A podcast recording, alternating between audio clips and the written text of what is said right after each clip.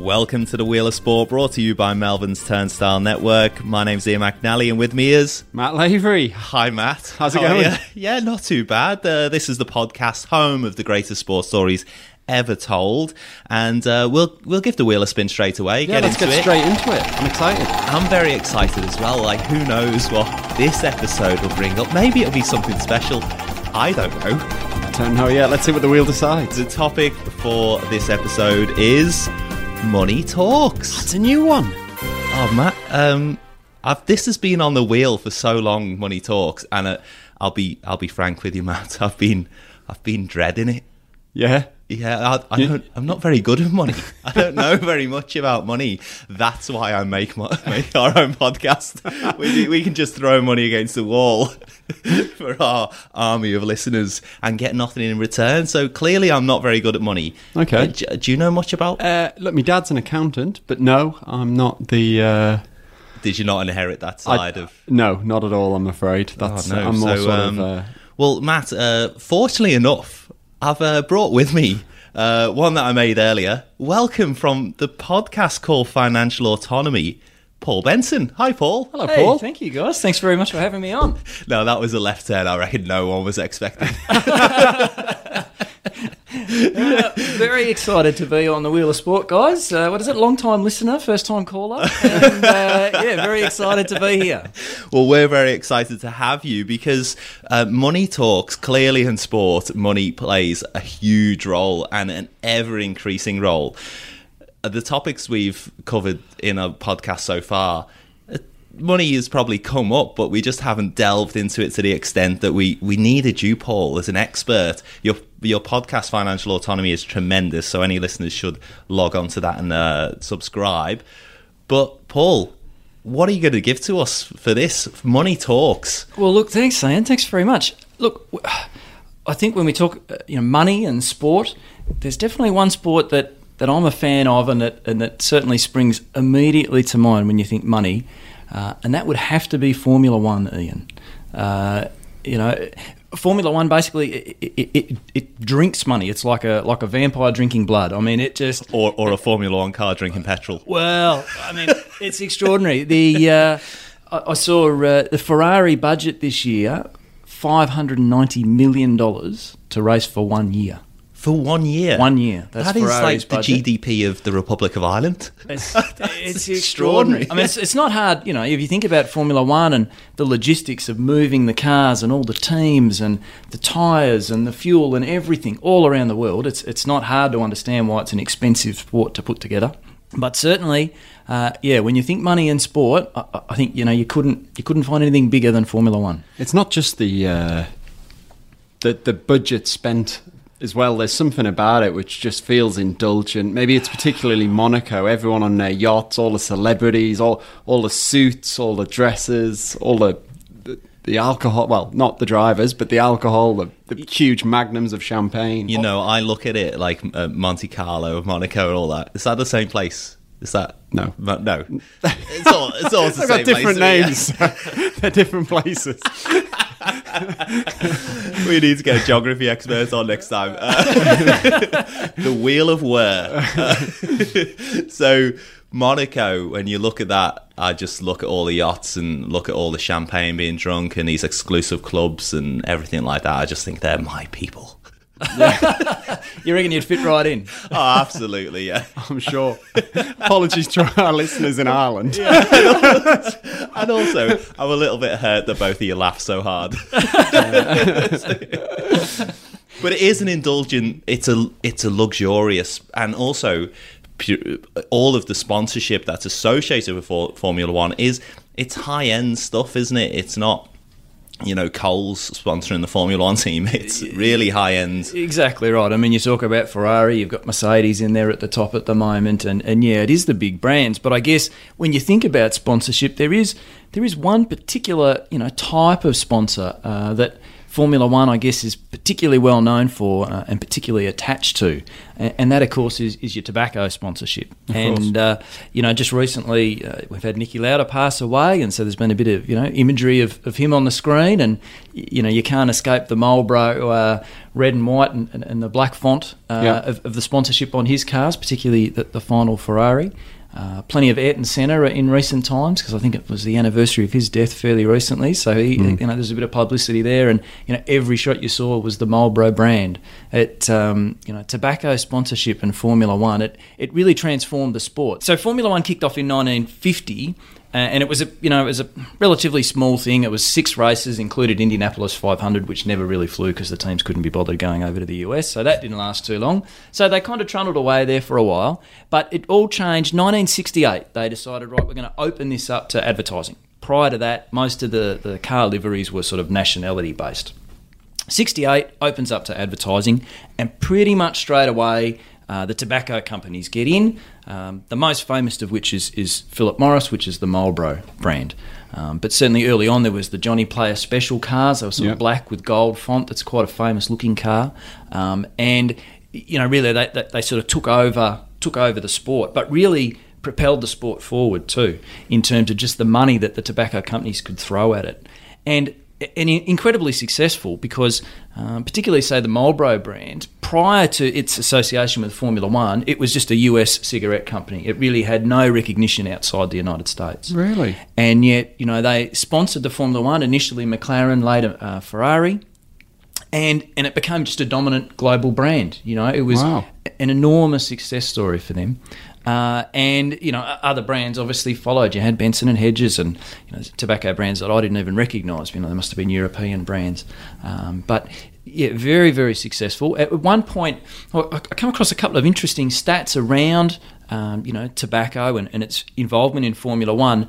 At some point in the 1970s, they did a study on the broadcast of a Formula One race and found that the Marlboro brand could be seen for almost 50% of the entire broadcast. Wow. So, you know, you think about normal advertising and you've got a TV program and you've got some ads spliced in the middle. Here you have a 2-hour race, and for an hour of that, the sponsor's getting their logo put up on the screen. Like, and it's just... That's just all around the track, is it? In addition to all of the cars and the liveries, on the cars, and... it's on the mechanics' overalls. Yeah. It's everywhere. You know, I mean, they didn't miss out. You know, so well, it's genius as well, isn't it? That any advertising in sports, because you have the big live events, but of course, any crash or any incidents, any pit stop fire, anything that happens, is replayed on the 6 o'clock news, the 10 o'clock news. It's replayed, and then they'll show it at the weekend, and then it'll get replayed, and then videos will come out, and then people buy those. It just carries on, you seeing. So it's not just in the moments, but you're advertising effectively for another 150 years. Well, as you say, we're looking back at pictures of Ayrton Senna and still seeing the advertising that was spent back then. Yeah, and if those products are still around, you're still selling. Yep. It's such good value, really, from the cars lend themselves to it as well. You know, like if you sponsor a tennis player, well, maybe you can have a little logo on his T-shirt or something like that, but you can never get the same degree of exposure of your brand as you can on the side of a car or on the back, or, you know, like it's a mobile billboard. I mean, it's just... It's fantastic, you know. And the Marlboro is like, it's like an arrow as well, which fits in with, like, you know, progress. And they're like, that's chevron, cool. The chevron, yeah. So it's actually interesting you should say about how, you know, the explosion in tobacco companies getting into Formula One as soon as it opened itself to advertising, because in Australia, advertising directly tobacco companies, it was outlawed by federal legislation in 1976. It was remarkably early, but all this caused was a massive uptake in tobacco companies advertising indirectly. That's right. And incidentally, it's called indirect and incidentally, in every Australian sport possible. Yeah. Well, if you think about that stat about the fact that in a race you could see the Marlboro brand for half the race, I mean, if you are in a situation, and those smoking bans, you know, they rolled out progressively through the world, you know, if you're trying to promote into those countries and, you know, you can hold a race in Brazil or wherever, you know, all your viewers are sitting there on TV just soaking up your sponsorship. But you know, it's a fantastic workaround, isn't it? I mean, it's very clever, you know? Yeah, absolutely. Well, in the summer of 81, Benson and Hedges sponsored the Test cricket in Australia. Mm-hmm. Now, the 80-81 season, they guaranteed at least 72 hours of coverage.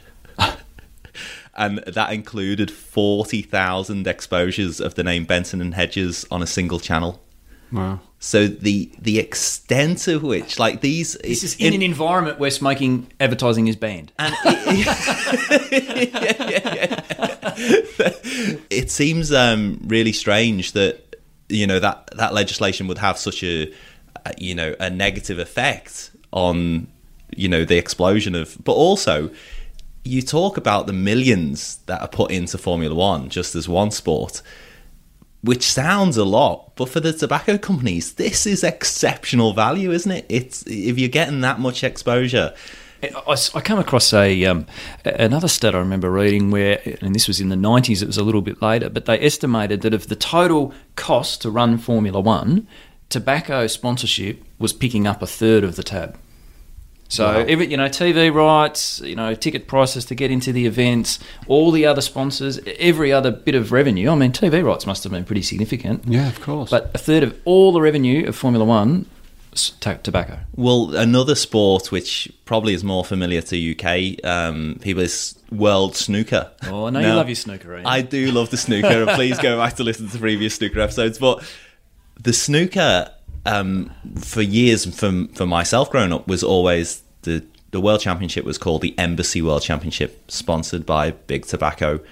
And at the time that tobacco money was in snooker, it accounted for 70% of the revenue of snooker. And when New Labour got in power in the late 90s in the UK, they actually, snooker threatened to go to Brazil, because they said the sport's going to die without tobacco money, and we need to have it's a world event. And so they created a separate like legislation sort of allowance for sports that had a world audience to allow to continue for a 3-year period. And what, they managed to trick the parliamentarians into thinking snooker had a world audience? Well, I just love the idea of men going from Dickie Bows to like Samba little budgie smugglers playing snooker in fake tan, and like people, you know, playing snooker on the beach.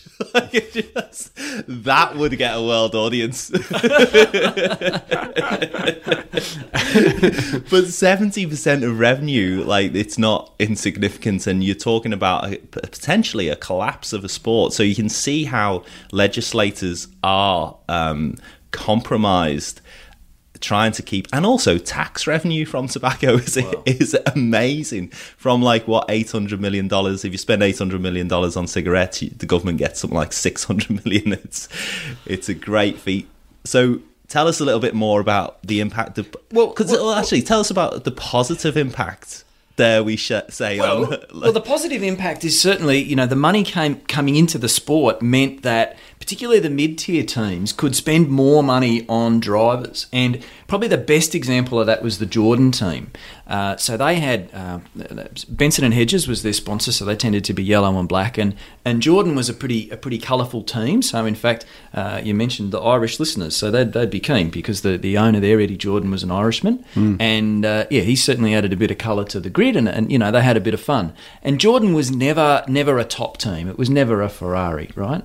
But courtesy of tobacco money, they could afford to buy good drivers, you know. So they had Damon Hill, they had Michael Schumacher in there at one point.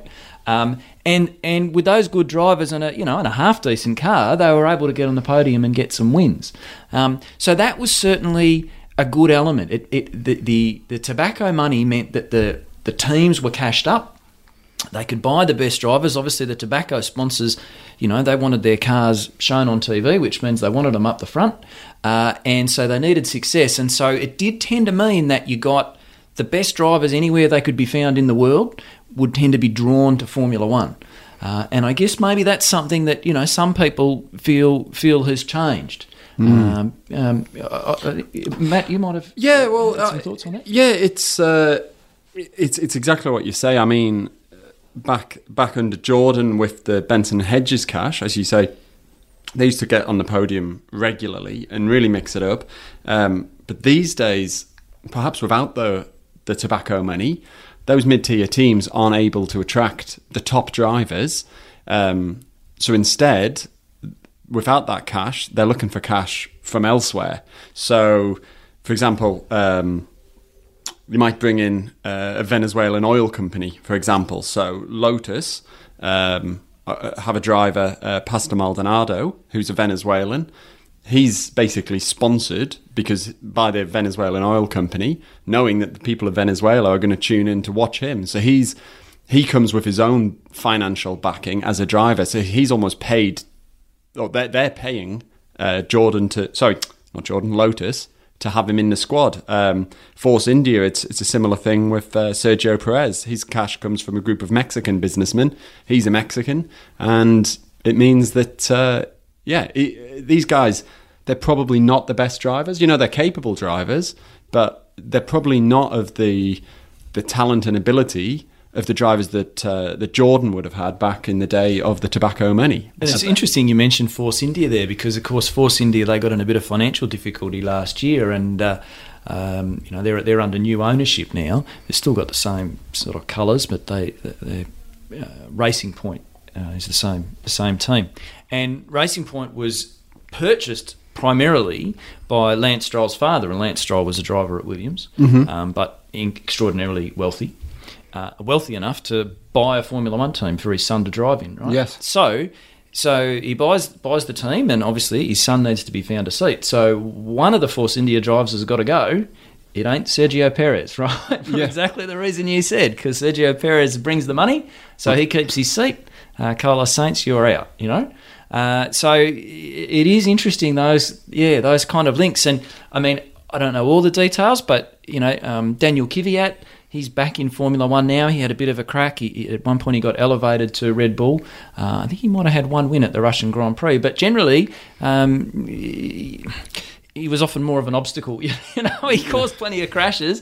And there was a bit of a question mark as to, you know, how did you manage to get up the top here? Well, you know, it's something to do with Russian money. It must have been, you know, because you know, there's just no other explanation for how he managed to get where he was. I must say, since he's come back, he's doing a bit better. So good luck to him. But, you know, it just gets back to that. Without the tobacco money, there's a bit less sort of merit involved in the driver selections, and a bit more around who can bring money to the table. Where do you think the best drivers go then? Or do you think they just don't get into sport in the first place? Yeah, look, I suspect, they're just not necessarily getting the opportunity. Mm-hmm. I mean, there's always, you know, there's IndyCar, there's NASCAR, there's plenty of money over in the States, I guess, that will draw some drivers. I mean, there's only so many seats, and, you know, sometimes the best drivers, maybe they're not getting a look, or even, you know, I guess it's hard to know, isn't it, when drivers are 18, 19, 20, are they going to develop into the best drivers? They've got to be given the opportunity to sit in a quality vehicle and show what they can do, and, you know, if they can't front up the cash to get that opportunity. And look, there's always been, you know, drivers have always done those type of things. I mean, so Nicky Lauda's been in the press a little bit, and there was talk about him coming up with 300,000, I don't know what they would have been. He was from Austria, so whatever the currency would have been back in the 70s. But, you know, he had to come up with money to get in, and I believe Michael Schumacher put some money in to get his first go. Yep. So there's always been a little bit of that in Formula One. Well, that's it. I mean, it's not a... I don't think it's ever been a poor man's sport, right? Correct. It's expensive even at the grassroots level. I've seen footage of Ayrton Senna playing snooker on the beach. So it is a rich man's sport. Yeah, he didn't come from a poor family for sure. No, absolutely. But even for kids, you know, you go to like a go-kart track, it's expensive. You know, you have to have money if you want to do that every week, as opposed to other sports where, you know, you buy the ball once and then that's it. You can play till it bursts. Although where I grew up, there was plenty of teenagers driving around in cars that shouldn't be. So talking of NASCAR as well, NASCAR is massive as well, and NASCAR is probably not as international as Formula One, just as because it's kind of, it's got that real kind of hillbilly image, and also they just drive around in an oval. Mainly, don't they? So it's but this is a really good example of Away a Sport colluded with the tobacco companies, and then the press also collude to make the tobacco money go even further, because NASCAR, they refuse to drop cigarette brand names from the coverage of their events, and the press follows suit. So if you think about, like, the famous NASCAR is the Winston Cup. Right. Well, Winston is a brand of cigarettes. Yeah, and they're still getting away with it. So they call it the Winston Cup, and it gets called that. It becomes synonymous, and then the press call it that as well. So even if you ban it, it's like the Perrier Award at the Edinburgh Festival. Everyone still refers. It's had numerous sponsors since, but because it was so popular in the 90s as the Perrier Award, when it's sponsored by Perrier, then it just maintains that name. So, and it the same with they had a professional women's tennis tour which was called the Virginia Slims. Of course, like, that is wrong on many levels, yeah. But that is just the name of the, so that took precedence again. But one of the interesting things as well, and I don't know how this works out in Formula One with it being a more luxurious brand, more luxurious than NASCAR, but 28% of NASCAR fans are more likely to smoke as adults. Yeah, right. And whether that's a direct result of, you know, socioeconomic, or whether it's branding and things like the dominance of the Winston Cup. But recently, they actually had the brand taken over by Nicorette. Yeah, nice segue. Nice. So they, like, literally had someone come in to put out the fire. Yeah. So they had a problem with the tobacco branding. And Nicorette have sponsored in Formula One as well. On that, you know, bringing in tobacco sponsorship and, you know, how else can we do it? Another clever way that the F1 teams did it was to start naming the whole team after, the tobacco company, right? So the best one was BAR, which was British American Racing, and British American Tobacco, of course, was one of the biggest companies. So they, you know, bought a team, and it's British American Racing, and then, you know, even as you say, even if they can't have it on television, well, it's the team name. What can we do, you know? Yeah. I think some of the other teams did a similar thing. It is really confusing because you can legislate in your own country, but for example, it was tobacco advertising was banned on the BBC. But they had the right to Formula One, yep, and the snooker, yeah. So they still showed it, and they showed it on the news. Eventually, BBC gave it away, didn't they? I think they did, yeah. Do you know?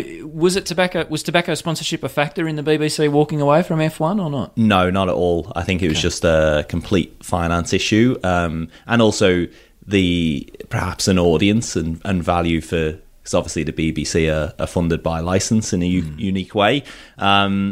But yeah, they were tied by the rules of the countries that the events were filmed in, rather than their own rules. So like the Mexican Grand Prix was completely screened with adverts for Marlboro, Johnny Player cigarettes on the sponsored cars. Just no restriction on showing that. So you because it's an international sport, you're really tied.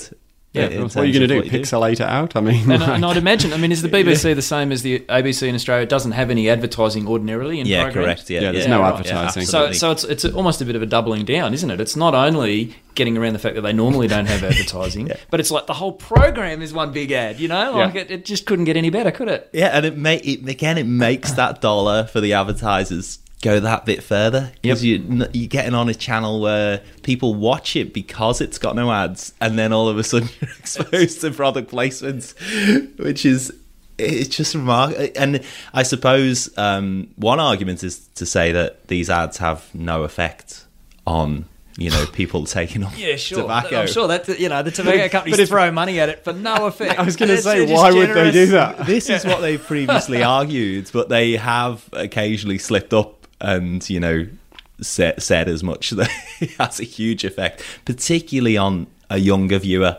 as well. Well, I heard a sort of argument that the impact of the tobacco advertising, I mean, I'm sceptical. I'd say it probably would get a younger viewer into smoking, but it's more about the brand, and you might have a favourite team, and then you'll smoke their cigarettes based on that. I can totally understand that. I mean, look, I mean, I've been interested in the Australian drivers, of course, which was Mark Webber, more recently Daniel Ricciardo. Now, Mark Webber was driving for Red Bull.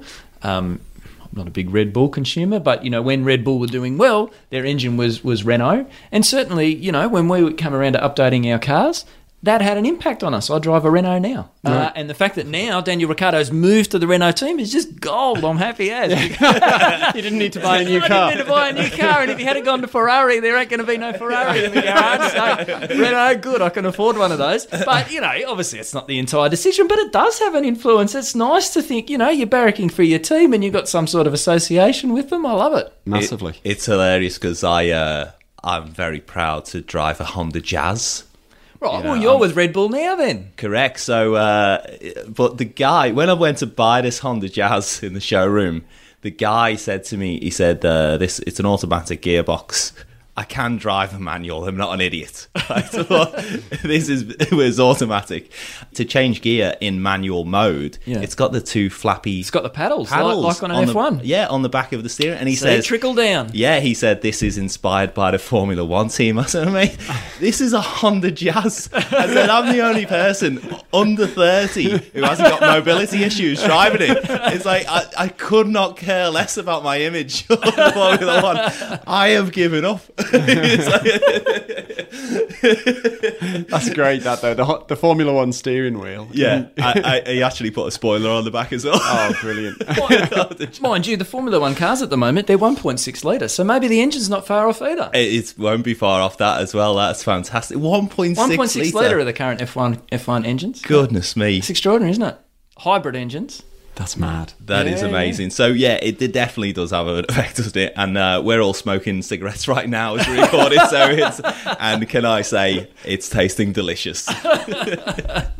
So, although the overall tobacco ban in Australia was in 1976, the ban for tobacco advertising in sport wasn't until 1992. That's quite a lag, isn't it? In terms of, like, you would think a ban on tobacco advertising would mean that. Yeah. So for an extra 16 years, you can just keep advertising, but only in sport. As long as it's indirect and it's not, you know. But as discussed before, you know, the length of time that, you know, when you're advertising Test cricket, one estimate was like it was 88 minutes of coverage just on tobacco companies within that Test cricket game in the early 90s, like just before the ban came in, and certainly in the 80s it was massive. But I suppose we've talked a lot about how good value this is for tobacco companies in terms of what they get out of their dollar, but it's not an accident. The tobacco companies sponsored the rugby league in Australia. Here's like the terms and conditions of what they wanted from the league. So they had to fly Winfield flags at all competition matches. They had to play the Winfield theme at all competition matches. A company has a theme? Yeah. Like a theme song? Yeah, a theme song. I think it was actually like... I think the Winfield one was actually a piece of classical music. Okay. So just associated with the ads. So their own national anthem. They did state where appropriate, which would be never, wouldn't it? It's like, play this at the rugby where appropriate. Okay, so I won't do that. Then the terminology Winfield Premiership had to be adopted by the league in all material relating to the competition, including public announcements, interviews and press releases. So if you were doing an interview after the game, you'd have to say, I hope we win the Winfield Premiership this year. If you just said, I hope we win the league, you were in strife. That still goes on now, though, across all sports, I'd say, and all advertising. Yeah. Stadiums as well, you know, they're all referred to the Marvel Stadium or whatever. Right? Yeah, the Allianz and all this. Yeah. The assistance of the league in obtaining prominent advertising space at all grounds. In particular, the league will assist Rothmans in obtaining advertising space at the Sydney Cricket Ground, including the painting of the Winfield logo on the grass during the competition final series. So this is how the ban of tobacco advertising is working out in Australia since 1976. They're not leaving it to chance, are they? Exhibiting floats and displays advertising Rothman's products during the grand final. So you imagine the amount of people watching that grand final, television audience, live audience. this is not an accident. The tobacco companies are very, very effective at advertising here. And it kind of brings me to where it starts getting a bit tricky for Formula One. Yeah, because I think they start getting squeezed, but they have a few inventive ways to get out of the squeeze. I think this is the most interesting bit of the whole story, actually, Ian. So, yeah, as you say, like Australia, 92, at the end of 92, right, you can't even have tobacco advertising in sport, and other countries progressively followed suit. And in Formula One, they call those dark markets. So they're markets where they can't have their branding on them. And that led to some really interesting things. So for one, it led to Formula One adding races to the calendar that weren't dark markets. It had an impact on where races would be scheduled. Right. So races got Turkey got added to the calendar. Yeah. Malaysia, and also a race in China, and those three were all added specifically because they could have their tobacco sponsorship, and like the local regulations were fine, right? So the tobacco sponsorship not only was sponsoring the teams, but had an influence on where the sport would even be conducted. It's crazy that it's so lucrative. They changed the sport, basically. Correct. They changed the calendar of it. The location, just to accommodate the tobacco sponsors. So that was fantastic. And then to go further, probably the bit that I like the best is in the countries where they couldn't have the sponsorship, they then sort of got creative.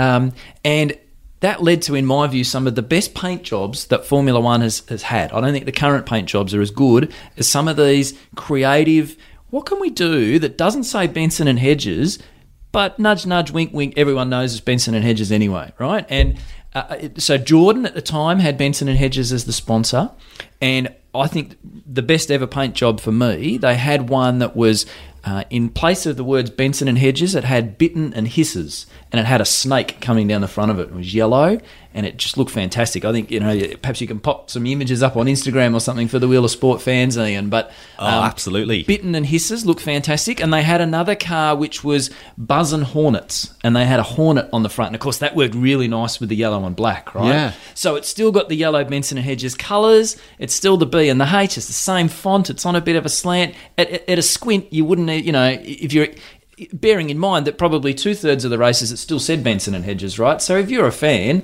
for the few races where it's Buzz and Hornets or Bitten and Hisses, who cares, right? But it was creative. I think probably least creative. So there was a team, and the tobacco sponsorship was West, right? So in countries where they couldn't have West, what would be your guess as to what they might substitute? Well, I was going to go with just an arrow pointing to the left. Have they gone with a different direction? That would be more creative. They just went with East. That was going to be my next guess. Just flip West for East. Wow. McLaren, so they, Marlboro was their sponsor at the time. They would just simply, instead of the word Marlboro, they'd put the word McLaren. Which, beautiful, right? Still got the M. It's all in the same font. It's all in the same colours. Again, if you squinted, you wouldn't even know the difference, Wow. So certainly that whole sort of dark market, tobacco sponsorship, how can we work our way around this, led to some fantastic paint jobs and a little bit of creativity. So one interesting part is that there was an Israeli company who were working, they were a tech company, and what they were trying to develop was these blue screen advertising boards, and so that each television network could superimpose the advertising that was legal in their country. Wow. So if you were at the race, all you'd see is a blue hoarding and nothing on it. But if you watched it didn't get off the ground then? No, but if you watched it on TV on the BBC, you'd get one thing. If you watched it in Mexico, you'd get another thing. So was this to be on the cars or was this on static boards? Well, it was originally on static boards, but they were definitely trying to see whether they could have it imposed on the cars. But clearly when they're moving so quickly, that would be challenging. That might impact upon the viewer kind of enjoyment of it, and if there's any glitches in it. But that was a serious thing that they were trying to do, and I would imagine that if you were a big tobacco company, you might well see that Israeli business out of or buy that technology up and never use it. But that was a really interesting kind of aside. Another example of how you had to become creative to get around the legislation and the ban. So, But look, I mean, eventually you know, it all sort of caught up with them. And the nail in the coffin was in 2005, the EU banned all tobacco sponsorship in sporting events. And really, you know, Formula One, it's a global sport, but its heritage is certainly European. So very reluctantly, Formula One in 2006 made the decision, right, tobacco sponsorship is out. And it's interesting, I read the statement from the person who was the chief that made that decision at the time, Max Mosley, and you know, I can't quote it, but I can assure you that his rationale had nothing to do with, you know, the health concerns about tobacco users, and there was absolutely no mention of that in the statement. It was entirely around the fact that, well, you know, tobacco sponsorship is increasingly banned around the world, and you know, by us continuing to have tobacco sponsorship, other sponsors aren't coming in, and not a mention of the fact that there was any sort of basis for, hey, hang on a minute, tobacco does a lot of damage and harm, and, you know, perhaps as a sport we're going to take a higher ground. Zero, right? All about the money. It was entirely, well, we think, you know, look, you know, financially this isn't going to continue to work, essentially. What's interesting is France also, they had their ban in 1992 as well, to parallel Australia. But it had a massive impact. They actually cancelled the motorcycling Grand Prix that year because of the tobacco funding had fallen through. Also, the Paris to Dakar rally suffered a 50% drop in participants because pretty much 50% of their drivers and their teams were all tobacco funded. Tobacco. Yeah, and so it just dropped off a cliff, and they actually only managed to maintain this ban in France because teenage smoking fell by 15% in the first 3 years of the ban. Really? So that was compelling enough in a country where there was a lot of young teenage smokers for a 15% drop. That was enough to convince the politicians and the public that they had to stick with this. Wow. Yeah. Yeah, and I wonder if that ultimately, you know, fed into the, you know, the final ban, the total EU ban, you know, pointing to that success in France. I think Germany banned it somewhere around a similar time as well. So I guess they would have built up the data to support the decision. But yeah, certainly, you know, a big impact. So were there any other creative ways of getting around it? Then you mentioned the paint jobs. One creative way is the old-fashioned way: getting your sportsman pictured at long lens, smoking cigarettes on their spare time. You know, it's like Wayne Rooney got photographed smoking a cigarette in a luxury apartment in a swimming pool or something in America.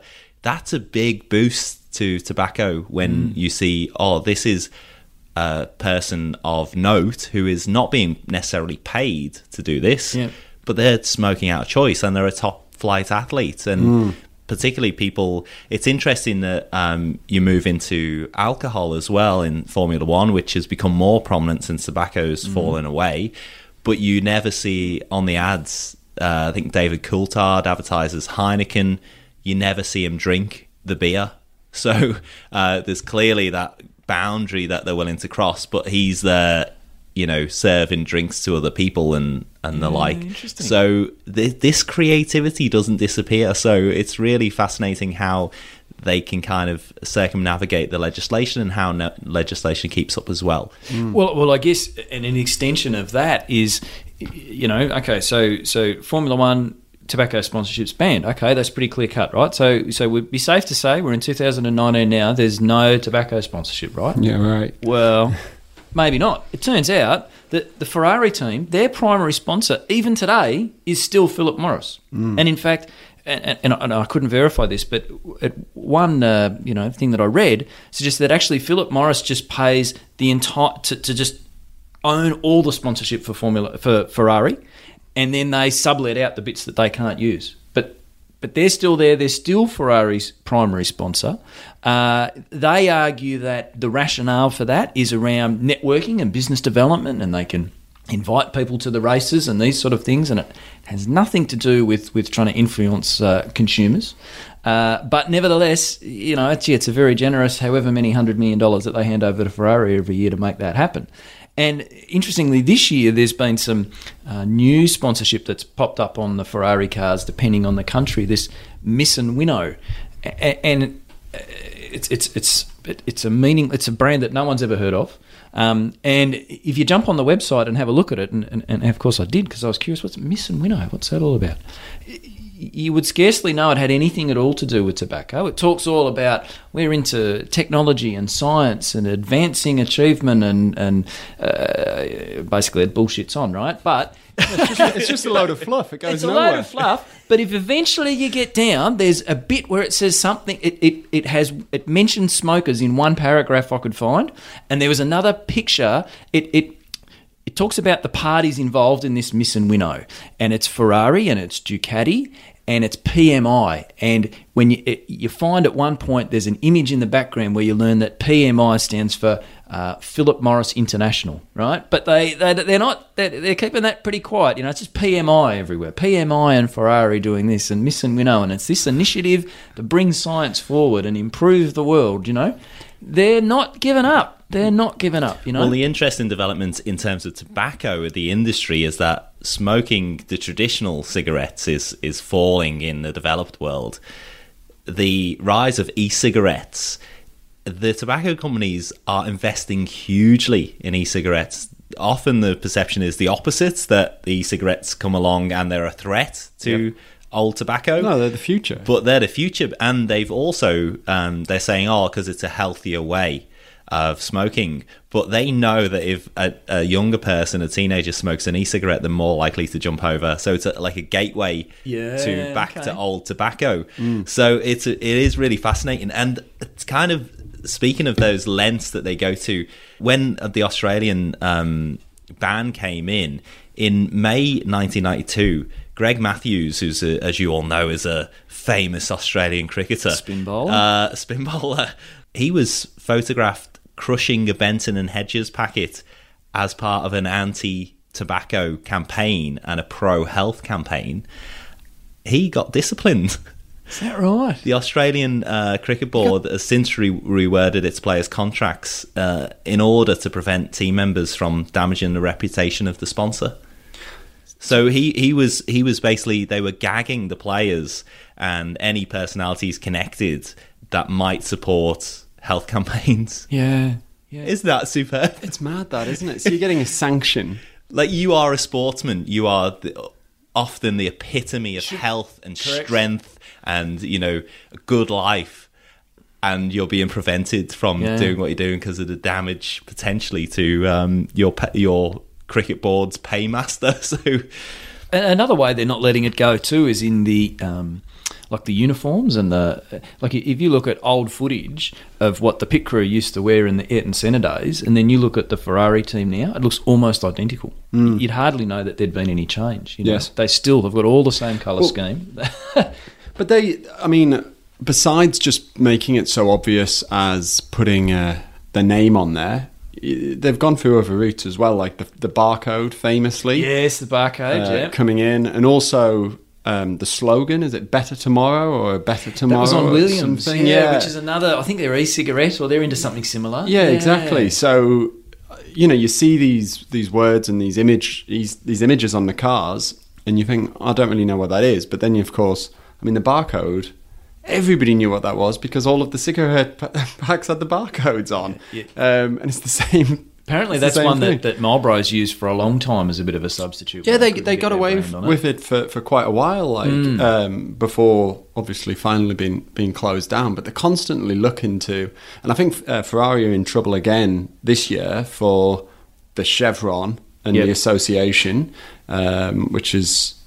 certainly for the Melbourne race, they couldn't have the Miss and Winnow branding on it. They had to, I can't recall what they put on it now, but they didn't have it. But I noticed, and Better Tomorrow as well was taken off. Yeah, so sorry, I said Williams before. That's on the McLaren cars at the moment. But it was taken off for the Melbourne one. But I saw in the Spanish Grand Prix recently, it was back on. So it's obviously quiet enough that it meets the European requirements. Yeah, do you think there'll ever be an Australian Grand Prix where all the cars are the same colour as the cigarette packet in Australia? Because, you know, they did research to find the most unappealing colour that you could have it in any colour, and they put it on all cigarette packets in Australia, because Australia is the first country in the world, was it, to have plain packaged cigarettes. And if you go into a a store which sells cigarettes, you can't see, they're all behind closed doors. You have to know what you're asking for, all of this.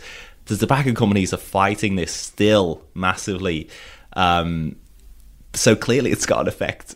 Do they still, like, I don't know anyone that smokes these days. I mean, in those plain packages, do you know, because they used to have the images of, you know, here's a cancerous lung or something sort of disgusting. Yeah. Totally. Do they still have those in the plain packages? Yeah, they so. Have also sought the permission of people who've suffered terribly at the hands of cigarettes, and their image of their family member is on some cigarette packets in Australia to really kind of hammer home. So imagine if they had some of those, you know, gangrene fingers or whatever. That was the livery on the Formula One car. with Marlboro across the top. Yeah. They could give them the name, couldn't they, right? If they had that imagery. On one side of the car is the tobacco, on the other side is the consequence. Or the front and back, maybe. Oh, that's vile. Actually, it's funny you mentioned that. There was a team, which was British American Racing, where they tried to have a car that had one cigarette brand on one side of the car and a completely different cigarette brand on the other side of the car. It was like their European brand and their American brand. The ugliest Formula One livery ever. But they had to do it because they bought the team. Every team has two cars. And what they wanted to do was have one car have one, you know, it was a blue and yellow. I can't remember the brand of the cigarette. And another it was Lucky Strike. It was red, white and black. And Formula One said, no, you're a team. Both cars have to be identical. So they said, all right, then, we'll do a line down the middle and we'll do half-half, and they delivered the worst paint job in the history of Formula One. But it's just led. It's all led by the sponsorship, right? Totally. It's crazy, isn't it? I don't understand why any Formula One team or tobacco company hasn't come up with the idea of using a cigarette replica on the exhaust pipe. Surely... You can put the filter on it, but surely that is the natural home for the cigarette to sit. It's interesting that it goes so far back, this history of tobacco in sport. In baseball, in the US, is probably the most famous incidents where baseball cards, which are worth tens of thousands now, were all in cigarette packets. You could only get these baseball cards to trade in cigarette packets. And so...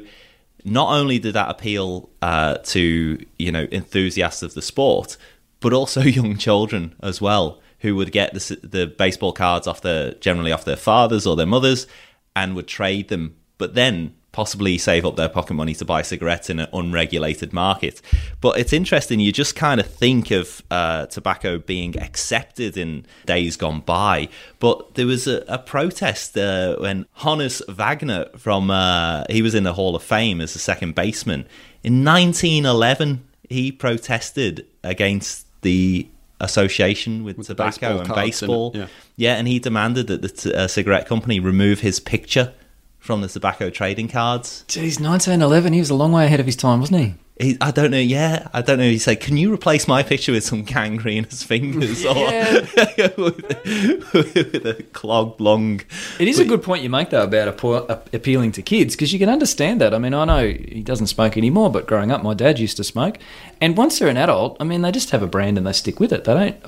I gather smokers sort of, once they've decided, right, Marlboro's my brand, or that's just what you smoke until you drop off the perch, I gather, or you're smart enough to quit. But so you can understand, baseball cards and those kind of things, I guess, if you can...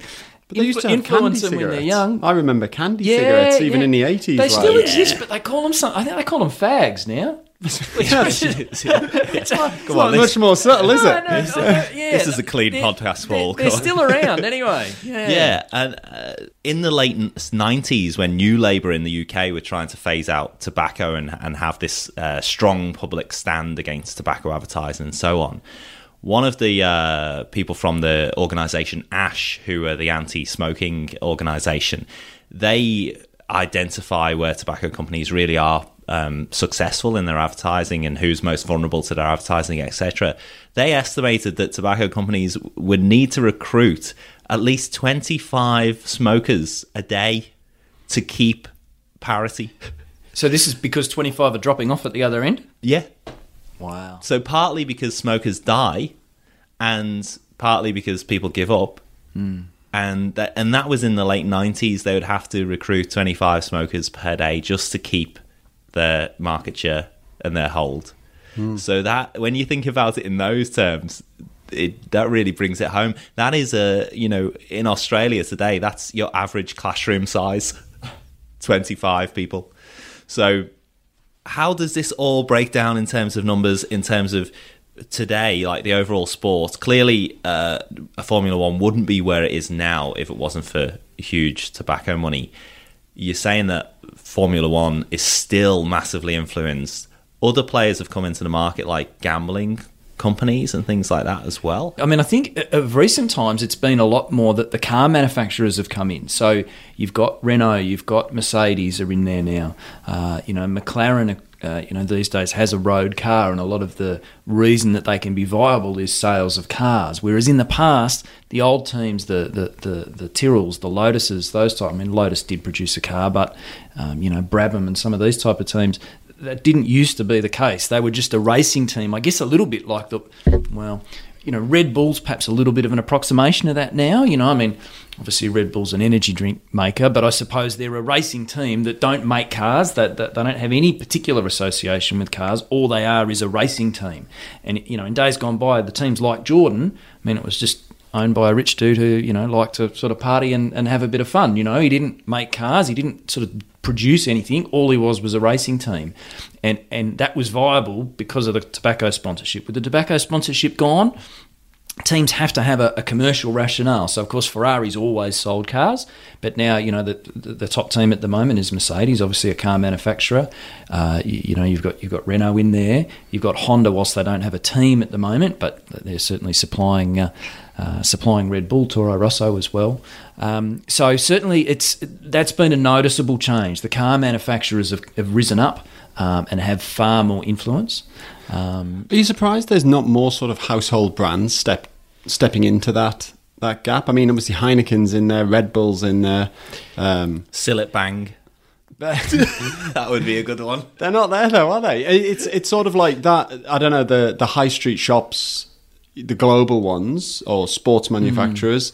Netflix should be in there because their tagline could be no spoilers. I'm in the wrong job. I should be working for.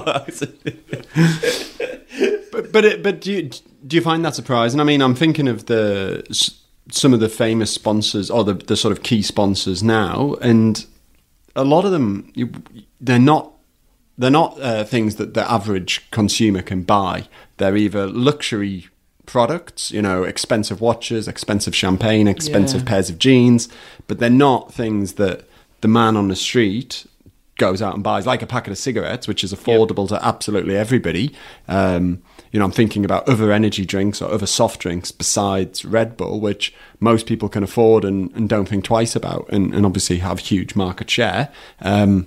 Nobody's got that sort of hasn't come in. Maybe a little bit of alcohol, but the hard part is, you know, you've got your Ferraris and your Mercedes that have such big budgets that your lower teams are really struggling to be competitive, and therefore it's hard to attract the sponsors, because if the sponsor sponsors a team that's in the bottom of the grid, at the back of the grid, then they're not going to get much viewing time, and therefore they don't get much value for the sponsorship that they put in. So it's a little bit of a vicious cycle. That's a really good point, actually. I guess that's what we go back to with that Jordan example. If the quality of the drivers has dropped off because they're either not getting into the sport or going to other sports, and they're not as competitive as they were because they don't have those mid-table teams don't have the capacity to get on the podium regularly. Well, what are the sponsors paying for? So they probably stay well away. I mean, the Williams team is just so sad at the moment. They've got a fantastic heritage, and obviously, you know, they must have skills and equipment and all the rest. They're using Mercedes engines. Well, Mercedes is the best team, so they've got good quality engines, and yet they're so far behind. I mean, they're the bottom every single race if they finish. They're just terrible, and you'd have to think quite possibly won't survive. And they just... there's no sponsors around to give them the funding. It was only probably 3 or 4 years ago that they were podium finishers. But there's just not the money around, so that what you've got is a few teams, Ferrari and Mercedes in particular, Red Bull doing well, that have got big budgets and can spend and can consistently be at the top. And it's an interesting mid-tier battle, but you know, down the bottom end, it's very hard. And like I say, I mean, probably, you know, Williams will vanish. Force India went broke last year. it's very difficult. So what do you anticipate the future of the sport being in terms of either where the sponsors will come from or just more generally the competitive nature of it? It'll be really interesting, and particularly it'll be interesting with the I'm trying to think of the name, the Formula E, the electric car formula. You know, whether at some point there's some sort of merging there. It's also, at the moment, Formula One is pretty male-focused. And in the Formula E, there are female drivers. And I think Formula One is well overdue for a female driver. Yeah. Or more than one female, you know. McLaren had a test driver a few years ago, I remember. I was actually really surprised to read that Formula One is one of the only sports globally where men and women ostensibly can compete in the same field. Exactly right. And you'd think there'd be a lot of advantages to have a woman behind the wheel, being lighter, generally speaking. Generally, you want lighter drivers. Smaller. And there's been women drivers in Indy. Yep. IndyCar. So yeah, there's really successful. I don't know her name, but really successful. Yep. And like I say, in Formula E, there's been female drivers. So it would.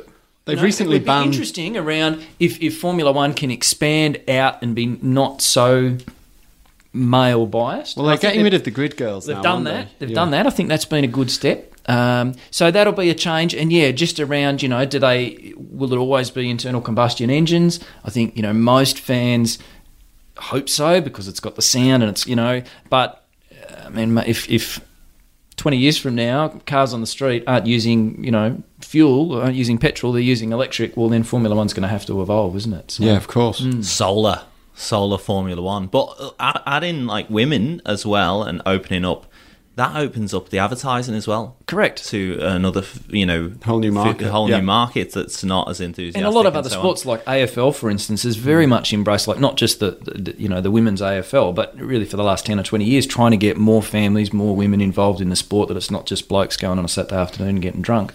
And you know, definitely that's improved their viewership on TV and what they can attract in terms of TV rights and sponsorship and everything. So, to me, that...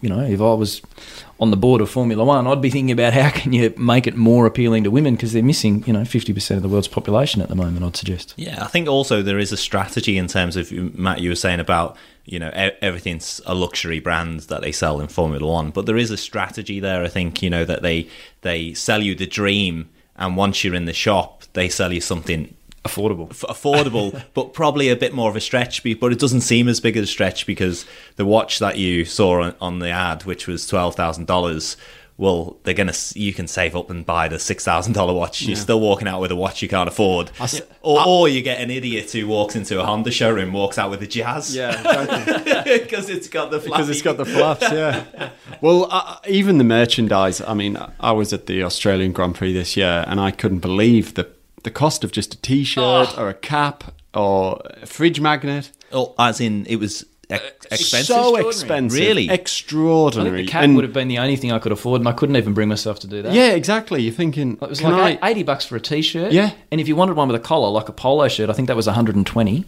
It's bonkers. What? It's bonkers to walk out with a T-shirt covered in sponsorship logos. Yeah, a walking billboard. They should be paying you. Exactly. It's mad how expensive... it is. So I think you're right there, in the sense that Formula One obviously has an opinion of itself, or an image of itself that it wants to upkeep, which is this is an expensive sport for rich people, and it maybe there's an elitism in there where they don't want to open it up, and that's why they charge $80 for a T-shirt. Basic T-shirt. People buy them. Yeah, someone's buying them, not me.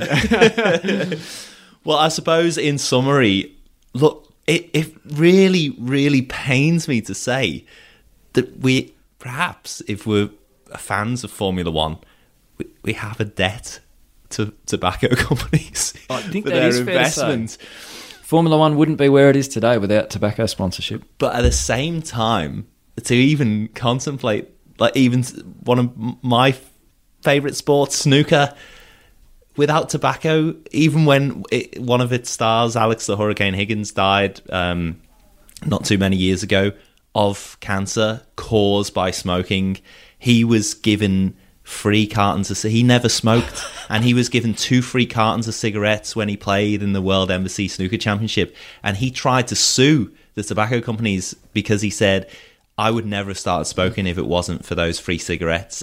Obviously, the law said you didn't have to smoke them. You could have given them away or could have put them in a bin. So it's your personal responsibility. But it does open up a completely different image. And hopefully this episode has kind of, it's given me food for thought about, you know, and particularly with so many English Premier League teams sponsored by online gambling.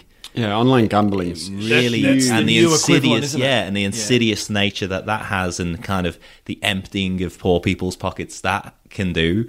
It's a real challenge, I think, we have to how do we fund sport ethically, and is it even possible?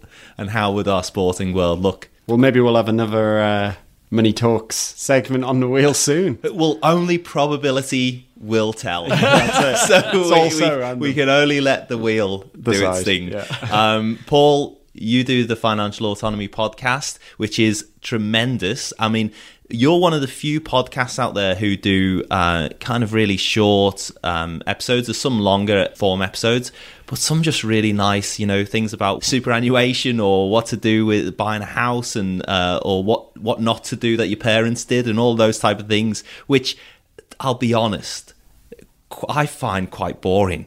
But I listened, and it's great. It's like you just bring it to life and bring it in such an amenable, and you just give a focus to each episode, which is great. So tell us where can we find your podcasts? Yeah, well, thank you for those kind words, Ian. Yeah, no, it's good. And you're right. I try to keep it sort of 10 minutes, pretty short and sharp, so that, because, you know, they're potentially dry subjects, so we don't want to be boring people. But yeah, it's good to hear that you know, we've managed to make it engaging. So nothing that worries us on this podcast. Dry subjects that we go on. But yeah, look, certainly, you know, financialautonomy.com.au is the home, but of course from a podcast point of view, all your normal, you know, iTunes and Google, what is it, Google Play, or I should know, shouldn't I? What's the Google equivalent? Well, you can Google it, can't you? You can Google it. Financial Autonomy is the one you're looking for. So thanks very much for having me on. I've had a great time. Well, we'll put the link in the show notes as well. But thanks so much, Paul. We should also note that Financial Autonomy is sponsored by Philip Morris. And if Philip Morris are listening, throw some cash our way. Yeah, throw some cash our way. That'd be great. I don't want it. We're above it. We're better than that. Well, thanks so much for listening to another episode of The Wheel of Sport, the greatest sports stories ever told.